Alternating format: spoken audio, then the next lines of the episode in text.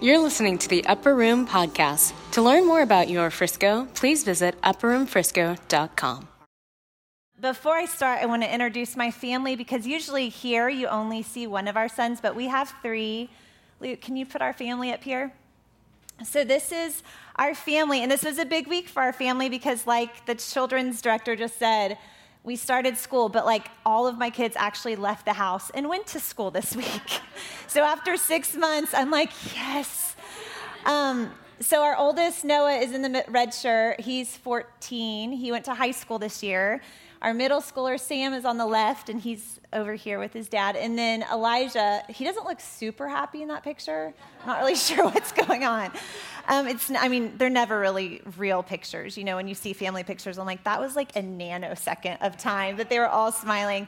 But he started his last year of elementary school. So we now have all three kids all settled in school. So it felt somewhat normal this week. And I say normal loosely because, I mean, sending your kids to school with masks is not super normal. But I was thinking about 2020 and and I was calculating, I was like, we are almost 70% of the way through 2020, which is kind of crazy when we think about it, you know, and, and I started like thinking on the fact that you know, 2020, if we went back and we rewound back to January 1st, like where all of us were, you know, and thinking, because the quote is hindsight is 2020, right? So I wonder if, we, if looking here today, if we looked back from the beginning, if we can start seeing things a little more clearly. And for me, January 1st, I woke up and the Lord had on my heart John 2020. And sometimes that happens. Sometimes I'll get a scripture, kind of just a, a, sense where I feel like the Lord's leading me to a certain place in the Word. Sometimes it's, it's the Word of God. I don't know where the place is. But January 1st, 2020, I woke up. Sorry, January, yeah, January 1st, 2020, I woke up and I heard John 2020. So I opened my Bible and it's, it's the place in John where Jesus has been resurrected and his disciples are locked in a room and they're scared because they know the Jews are going to come after them. And Jesus appears before them. And right before John 20 20, he says, Peace to you. And then in John 20 20, it says, He showed them his hands and his side, and they saw the Lord and were exceedingly glad.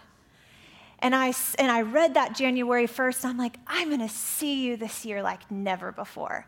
And I had this expectation like, I'm going to see the Lord and I'm going to be exceedingly glad. And so sometimes, how many of you know we can get a word from God, but it might not pan out exactly how we thought at first?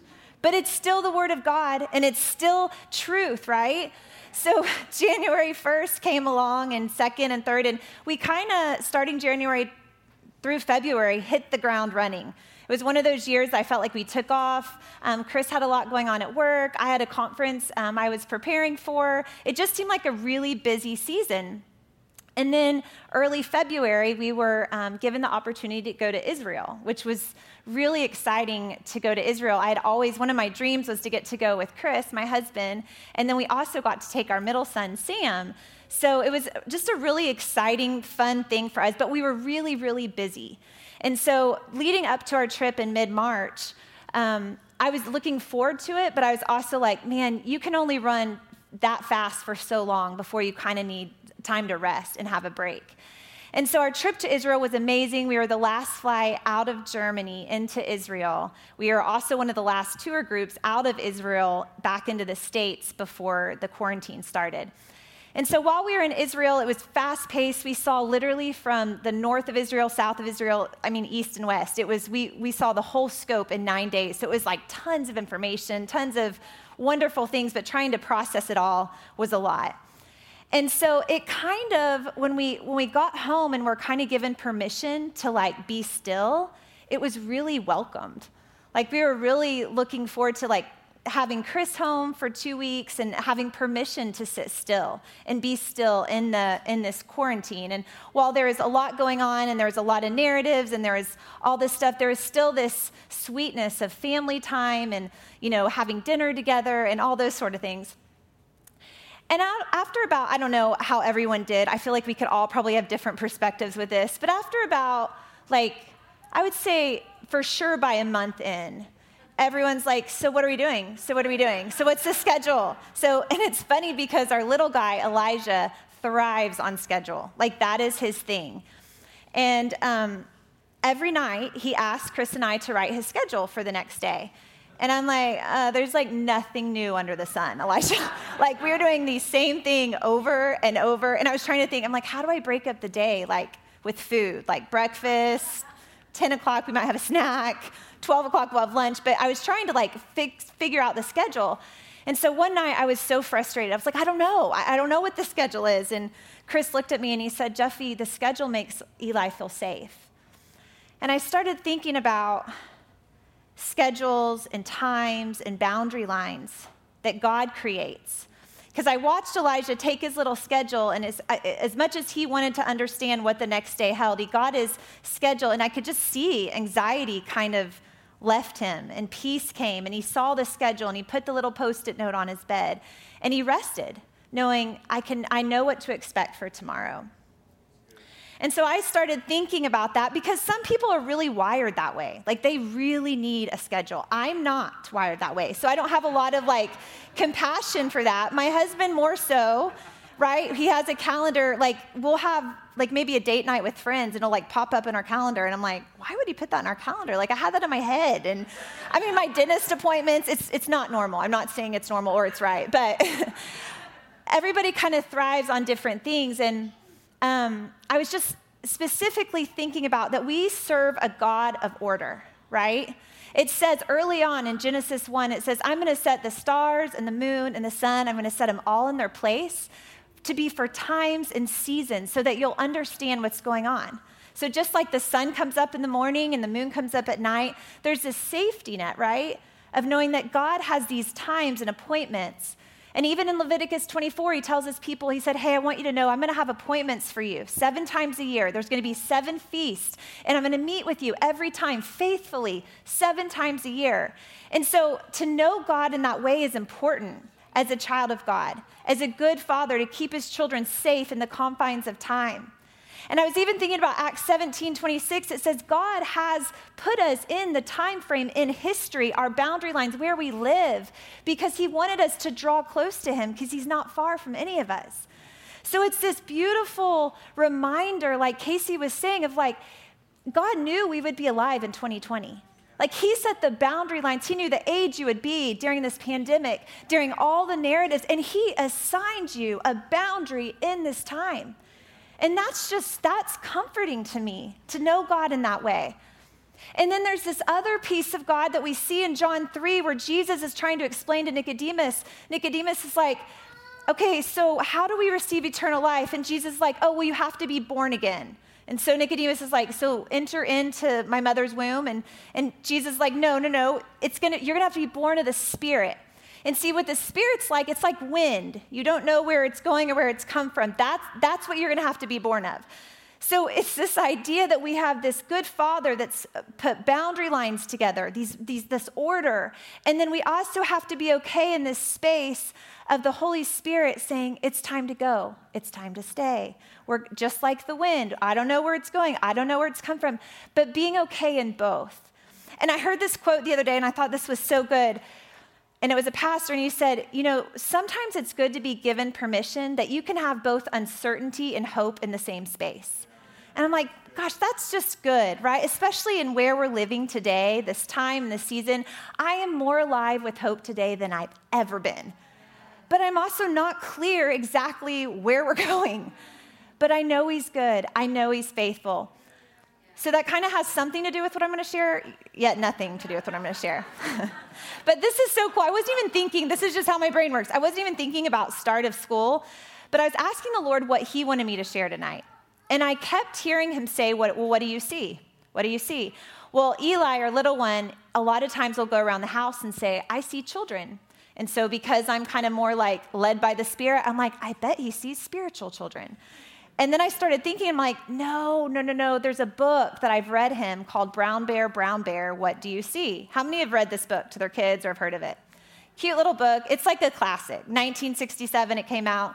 Story about a brown bear. You ask the brown bear, what do they see? The brown bear then sees a red bird. And so you go around, it's to teach kids colors, objects, all this stuff.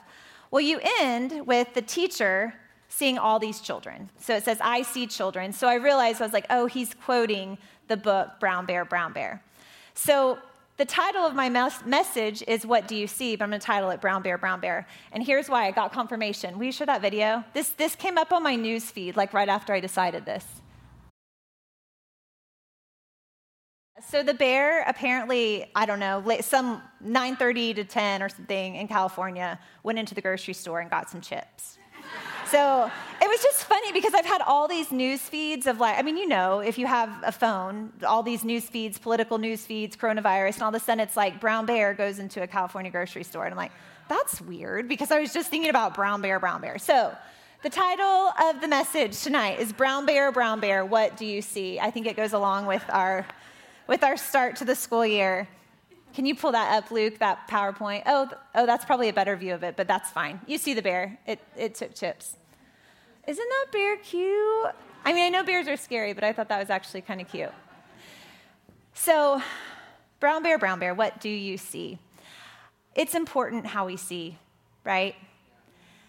So, I want to look at a portion of scripture. We're going to look at a big chunk in Mark 8. And what I want to do, I don't want to get into detail into each part, but I want you to see the sequence of events, and I want you to pick up on what Jesus was trying to teach them about how they see. If you want to turn to your Bibles to Mark 8, I'm going to be reading from the NIV, but you can do your cell phone or it's going to be up here as well. So, before I start, a couple chapters prior, Jesus has just fed the 5,000. So, this is the second time we have a massive crowd and there's no bread. Okay? Mark 8 1. During those days, another large crowd gathered. Since they had nothing to eat, Jesus called his disciples to him and said, I have compassion for these people. They have already been with me three days and have nothing to eat. If I send them home hungry, they will collapse on the way, because some of them have come a long distance. His disciples answered, But where in this remote place can anyone get enough bread to feed them? Remember, prior, they've just fed 5,000, the same, same situation. How many loaves do you have? Jesus asked. Seven, they replied. He told the crowd to sit down on the ground. When he had taken the seven loaves and given thanks, he broke them and gave them to his disciples to set before the people. And they did so. They had a few small fish as well. He gave thanks for them also and told the disciples to distribute them. The people ate and were satisfied. Afterward, the disciples picked up seven basketfuls of broken pieces that were left over. About 4,000 men were present, and having sent them away, he got into the boat with his disciples and went to the region of Dalmanutha. Not sure if I said that right. Dalmanutha, by the way, means city of oppression. Listen what happens in Dalmanutha. The Pharisees came and began to question Jesus. To test him, they asked him for a sign from heaven. He sighed deeply and said, Why does this generation ask for a miraculous sign? I tell you the truth, no sign will be given to it then he left them, got back into the boat, and crossed to the other side. Verse 14 The disciples had forgotten to bring bread except for one loaf they had with them in the boat. Listen how Jesus talks to them. This is a personal conversation he's going to have.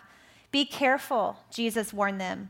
Watch out for the yeast of the Pharisees and that of Herod. They discussed this with one another and said, Oh, it's because we have no bread. Aware of their discussion, Jesus asked them, Why are you talking about having no bread? Do you still not see or understand? Are your hearts hardened? Do you have eyes but fail to see, and ears but fail to hear? And don't you remember? When I broke the five loaves for the 5,000, how many basketfuls of pieces did you pick up? Twelve, they replied. And when I broke the seven loaves for the 4,000, how many basketfuls of pieces did you pick up? They answered, Seven he said to them, Do you still not understand? Last, last portion, verse 22. They came to Bethsaida, and some people brought a blind man and begged Jesus to touch him.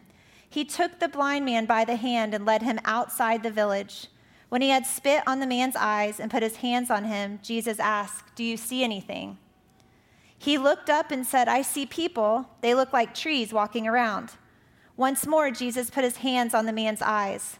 Then his eyes were opened, his sight was restored, and he saw everything clearly.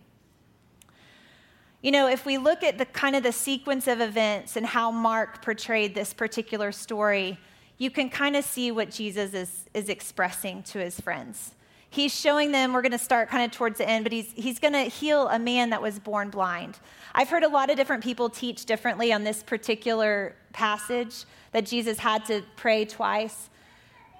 But I'm, I, it is a bear. But I'm but I am convinced that Jesus gave him spiritual sight first because he had just been talking to his disciples about the importance of, importance of truly seeing. And I was thinking about how in our world, in our day, in this time, a lot of us see a lot of things, right? And God, I feel like, is asking us, are you seeing facts? Or, are you, or do you know the truth? And so one of the one of my favorite stories in the Bible is David and Goliath, and I feel like you, I mean, it's so easy to preach on David. He's just he's great in his young lad days as a shepherd boy, and but I was thinking about how the whole community saw this nine foot giant, and they had this nine foot giant had been mocking them for forty days, and all of a sudden you have this little shepherd boy that had been with his sheep, and he comes out and he's like, "Who is this uncircumcised Philistine coming against the armies of the living God?" It's like his vision was a lot different than all these Israelites. I mean, they're looking at the same person. It, the fact was, he was a giant. His name was Goliath, and he taunted them and mocked them for 40 days. The truth was, he was an uncircumcised Philistine that came against the armies of the living God, and David knew and could see rightly. So it's important, whatever you're facing, and like I said, I mean, the Israelites saw it, David saw it, but it's their vision was different. Paul talks often about the eyes of your heart that the eyes of your heart would see. And so that's been my prayer is that our sight, that, that we would behold and see how God sees. One of my other favorite stories in the Bible is a story that we don't really talk about her very much, but Moses' mother. I did a little study, a little word study on her name this summer, but her name is, um, now I just lost it, Jeff, Jesh, Jesh, I don't remember what it is. It's something that means Jehovah is my glory. Does anybody know what her name is? Moses' mom? Jebusheth? I can't remember, but it's somewhere, it's, it means Jehovah is my glory. But one of the things I thought about is that it says that she saw Moses was a beautiful child. And I always thought, I was like, was Moses really beautiful? I don't know, maybe he was a beautiful child, but what if, what if there was more than met the eye to that scripture? What if Pharaoh had been making this, you know, this, this, um, I don't know, edict that all male children two and under would be killed. And what if she saw the glory of God and saw a beautiful deliverer? And what if she beheld and she saw the deliverance and so she hid him because she had seen a different scenario than everyone else had seen? And so I want to ask the question of how do you see? What are you seeing? And are you seeing rightly what God has put before you? One of my you know, sometimes you feel like I was born to declare something. Like there's something that just, there's a, the drumbeat of my heart is this phrase, and I say it all the time, but it's the cross of Jesus Christ is not fragile. If I feel like there's an anthem I was meant to sing, a song I was meant to, de- or a song I was meant to sing, an anthem I was meant to declare, it's that. The cross of Jesus is not fragile. Why? Because we have two children that were diagnosed with Fragile X syndrome. And so that's a fact, right? But the truth is, the cross of Jesus Christ isn't fragile. And so it's where I, it's, it's how I see, and then I believe as we see rightly, we come into the deliverance and the place of abundance God has called us to. The next thing is experience. You know, I feel like sometimes we give the disciples a little bit of a bad rap because as much as they had been with Jesus for those three years, I mean, they had had I don't know how old they were, like 25, 30, but they had had a lot of years of not experiencing Jesus, of having lack, of having wrong ways of thinking. So now they're around Jesus, and while he, he is Messiah, they don't know that for sure. You know, I think they pro- I think we just assume we can see hindsight 2020. We're like, well, we know that. But you know, they were humans just like we were. And their experience was okay, well, in the past, if we hadn't had enough bread, it's not going to get multiplied and people are going to go away hungry. And so I started thinking about our experience shapes how we see. One of the greatest examples I can give of my life is my earthly dad, who's here tonight. He's back there. Hi, Dad. Um, when I feel like sometimes when we're in a place of trial and testing, what happens is the enemy of our souls comes and he wants to accuse the Father to us. He wants to make us think he's holding out, you're not good enough, all the lies that he wants to come at us with. And because I had experienced a good earthly father, that has shaped how I've seen my Heavenly Father. And I know not everybody has gotten that privilege and that joy to walk with that kind of earthly dad. But every time I would have this moment or this thought that would say, maybe I did something wrong, maybe this, maybe that, the Lord would just bring him to my mind and be like, Would your earthly dad ever afflict you? Would he ever put anything on you like that? Would he ever desire to crush you? And so my experience shapes how I see. And so I even, I, I, want you to know we serve a God that redeems. Like there's nothing he can't redeem. If you had a horrible upbringing, a horrible childhood, he can redeem that. He can change our experience. And even as Casey was saying during worship tonight, I thought that was so good. Just go to the last thing he did for you.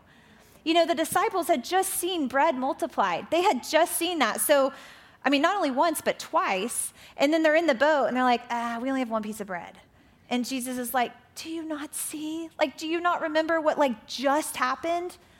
But what we have to be cautious with, and what Jesus warned them in here, is be careful that you don't let the leaven of the Pharisees and Herod into your thinking. Some people call it stinking thinking, but it's a little bit, it's a little bit that will just kind of get its wedge its way into our thinking and we'll either start pulling back of believing that God is good or we'll miss what God is wanting to, us to really see in light of what's going on. Like there's so many narratives at play right now, and if we if we can't hear rightly and see rightly, I felt like this was such a word from the Lord today. Be careful how you hear. Be careful how you see. Be careful that the leaven doesn't come in your thinking and you start thinking wrong. Remember, remember, I'm the God that multiplies. Remember, I'm the God that delivers you. And so, this is a key, I believe, right now for us. Lastly, expectation.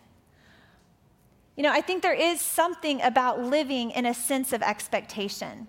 You know, January 1, 2020, I get I read that verse, I'm going to see the Lord and there is this expectation, but I didn't really know what it was going to look like, but I feel like God ministered to me in that.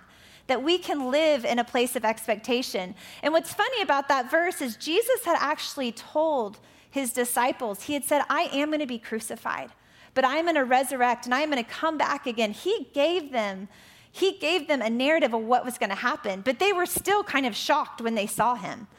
But I start thinking about what is our expectation as believers? Like, we have a promise, we're getting a glorified body. We're going to see him face to face. We have so much ahead for us. His plans for us are good. And no matter what's going on, we know the end game. We know how it all ends and it culminates, and we need to live at that place where we see the Lord. And I love that during worship we were singing that song, I see him high and lifted up. And, and that he came from heaven to earth, from the earth to the cross, from the cross to the grave, from the grave to the sky. He's in a resurrected state. He's high and lifted up. He's way above. He has defeated every single thing underneath.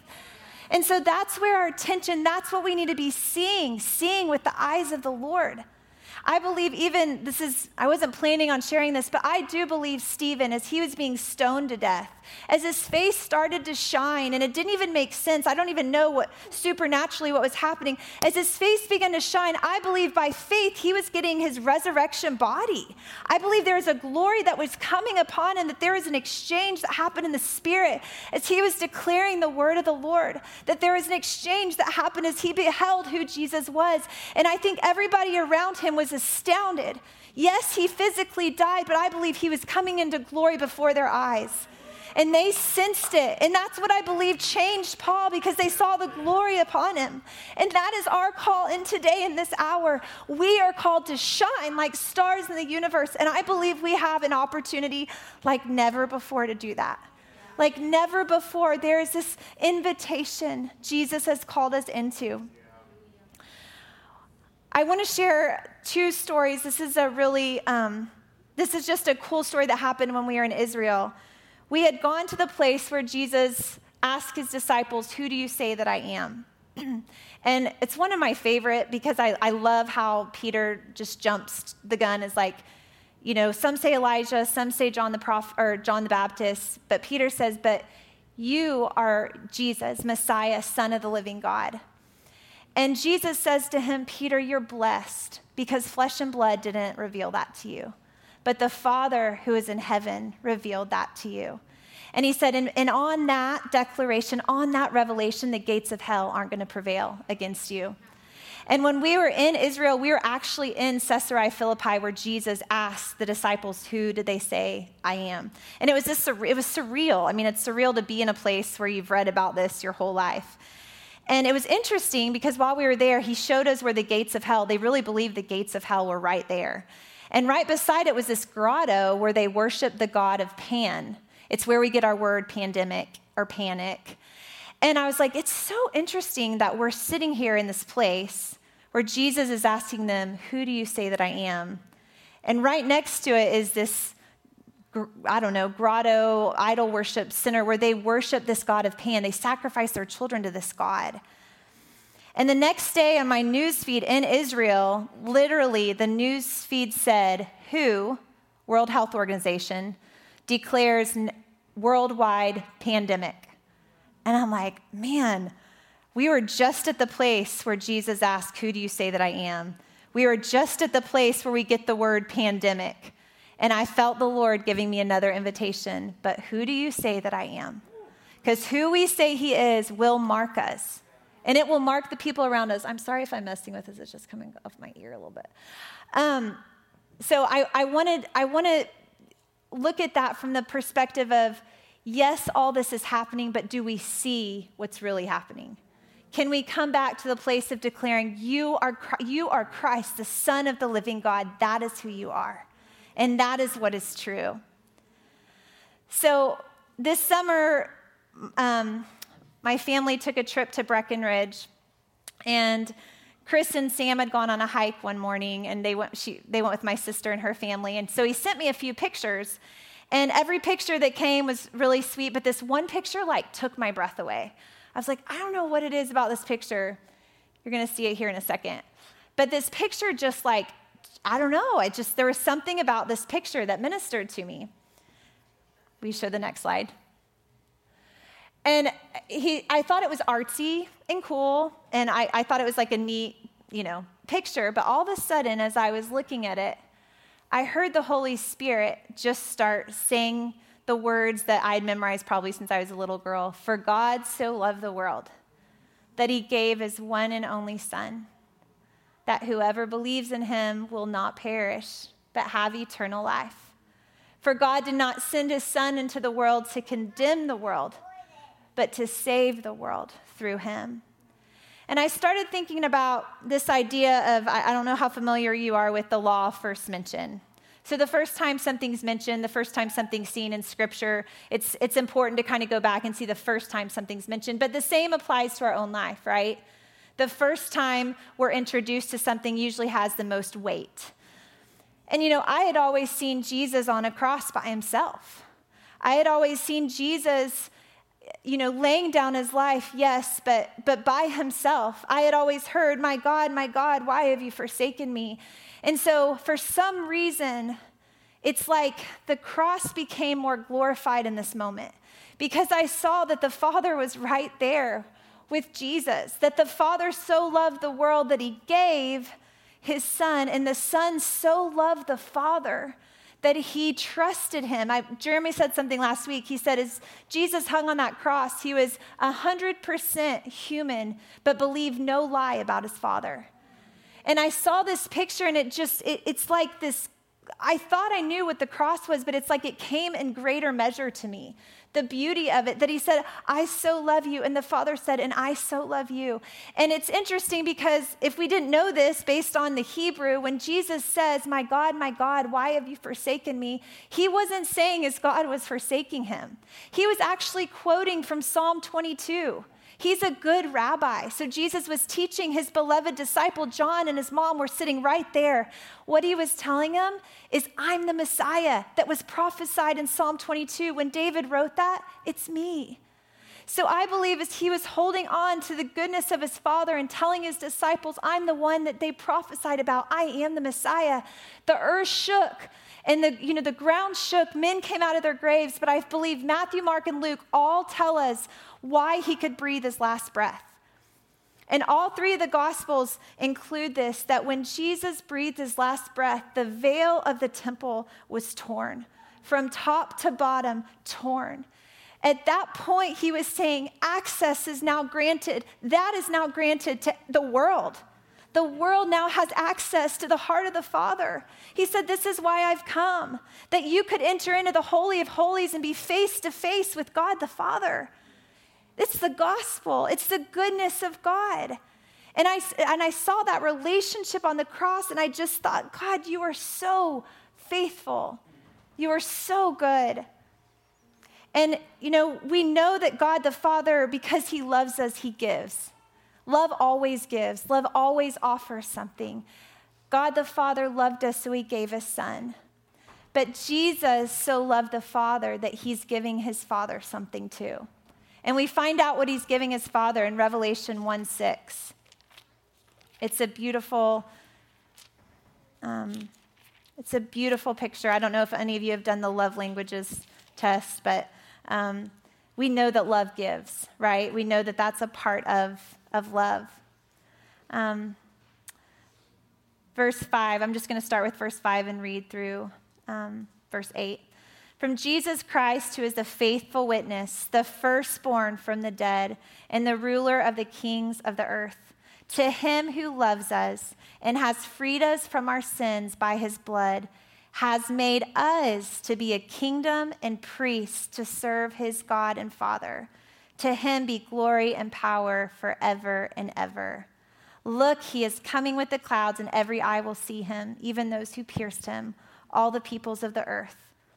And I just, it, it's something that I've really been meditating on lately. Like, what Jesus can offer the Father is a kingdom of priests, that we get to come face to face and behold the Father. And I just thought that was that's a good thing to remember in light of all that's going on. We are called into a priesthood. We are called to minister day and night. We have access, just like that picture of Chris as the father and Sam as his son holding on. We have that kind of access to the heart of the Father. And that's how we need to behold and see and remember. I want to close with um, a prayer that Paul prayed in Ephesians. we always talk about the eyes of our heart, right? That, they, that we would see. And he, he has this beautiful prayer in Ephesians 1, verse 17. I keep asking that the God of our Lord Jesus Christ, the glorious Father, may give you the spirit of wisdom and revelation so that you may know him better. I pray also that the eyes of your heart may be enlightened in order that you may know the hope to which he has called you, the riches of his glorious inheritance in the saints, and his incomparably great power for us who believe. That power is like the working of his mighty strength, which he exerted in Christ when he raised him from the dead and seated him at the right hand in the heavenly realms, far above all rule and authority, power and dominion in every title that can be given, not only in the present age, but also in the one to come. And God placed all things under his feet and appointed him to be head over everything for the church, which is his body, the fullness of him who fills everything in every way. And Ali, would you mind coming up and just playing for a little bit? I, I really wanted to use this time.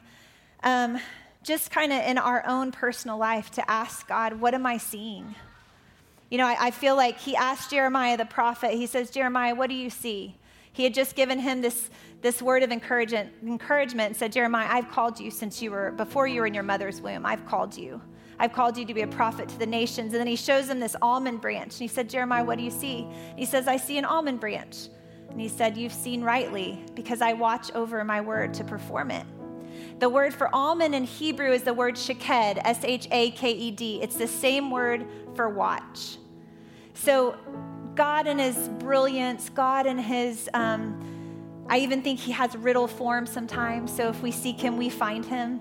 He was showing him an almond, And he said, You've seen rightly because I watch over my word to perform it. And so I just want to ask this that this time, just for a few minutes, we kind of take inventory of how we're seeing and what we're seeing and if we're seeing rightly. And asking holy spirit say holy spirit is there any leaven? Is there any um, narrative that's come in? You know jesus said be careful. Be careful how you see. Make sure that you don't have eyes but are blind and ears that are deaf. And so i just want to make it our prayer god open the eyes of our heart. Open the eyes of our heart, God. We want to see you. We want to be like Stephen that could see you high and lifted up, shining in the light of your glory. I thank you, Lord, that you withhold no good thing from those who ask, that you give sight to the blind. That's who you are, God. So we don't want to be blind, we want to be ones that see you rightly.